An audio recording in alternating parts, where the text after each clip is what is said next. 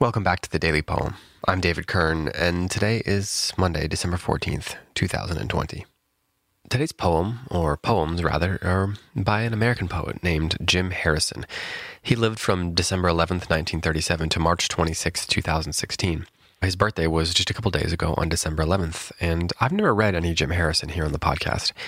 So, similar to what I did uh, for the December 10th episode, I want to share with you three poems by Jim Harrison. He's something of a legend among many American um, literature lovers, and he, he was kind of a, a, Western figure, kind of a rough and tumble guy. He he had had an accident when he was a child, and so he he kind of had a um, tough uh, cowboy like uh, visage about him. He is perhaps most notable for uh, his writing of a novella called Legends of the Fall, which was made into um, a movie, I believe. I think there's a series of novellas, and at least two of them were made into movies. So you may have seen that.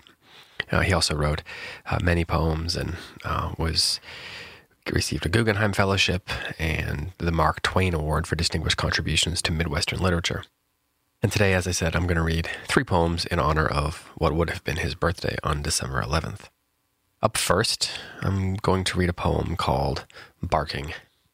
It goes like this. The moon comes up.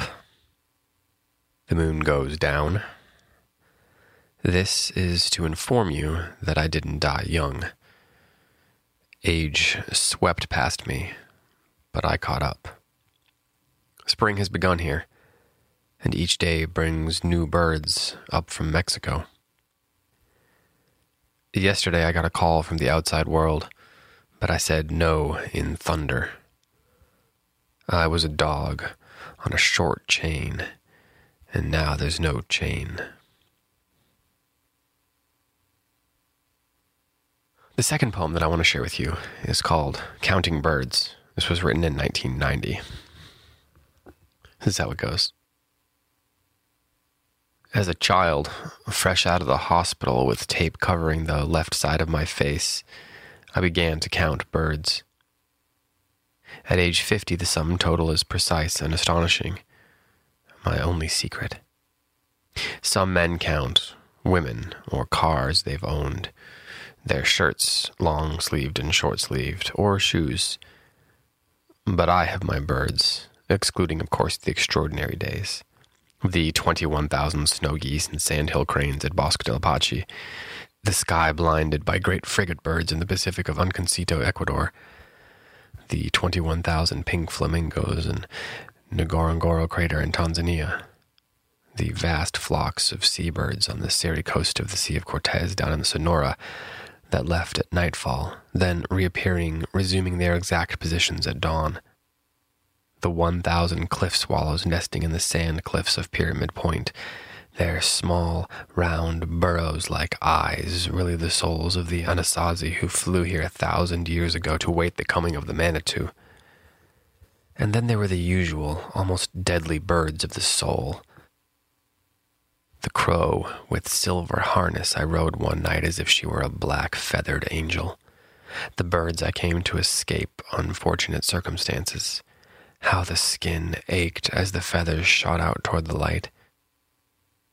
The thousand birds the dogs helped me shoot to become a bird grouse, woodcock, duck, dove, snipe, pheasant, prairie chicken, etc. On my deathbed, I'll write this secret number on a slip of paper and pass it to my wife and two daughters. It will be a hot evening in June, and they might be glancing out the window at the thunderstorm's approach from the west. Looking past their eyes, and a dead fly on the window screen, I'll wonder if there's a bird waiting for me in the onrushing clouds. Oh, birds, I'll sing to myself, you've carried me along on this bloody voyage. Carry me now into that cloud, into the marvel of this final night.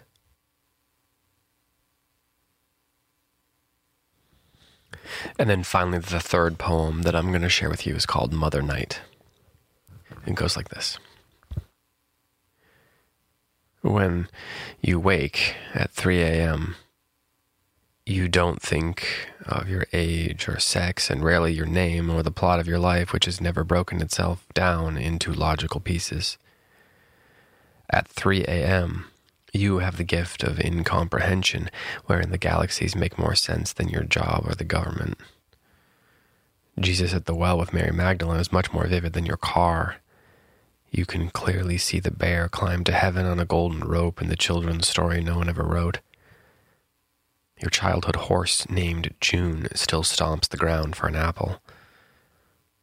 What is morning, and what if it doesn't arrive? One morning, Mother dropped an egg and asked me if God was the same species as we are.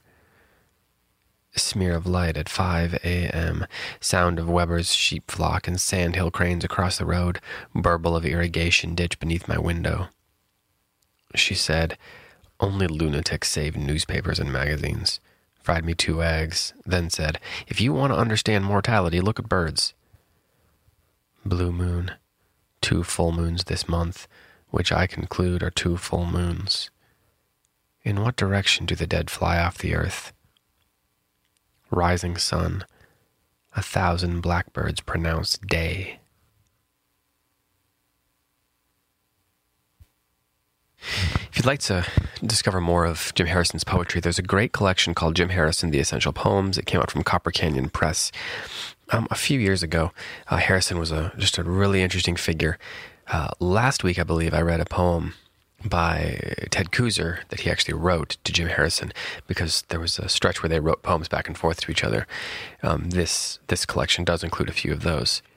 Uh, this collection came out in 2019 from Copper Canyon, and you can get it at you know almost anywhere where you can get books, especially online. You know, try bookshop.org for example, um, or at your local bookstore.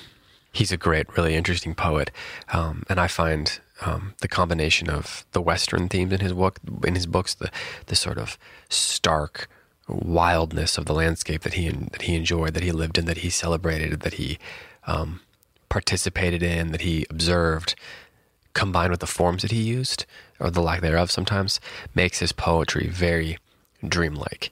Uh, there's a there's a sort of uh, deep mystery at the core of his work that I find really compelling. And I hope that you enjoyed this little sampling of Jim Harrison's poetry today. And uh, with that, thank you so much for listening, and I'll be back tomorrow with another poem for you.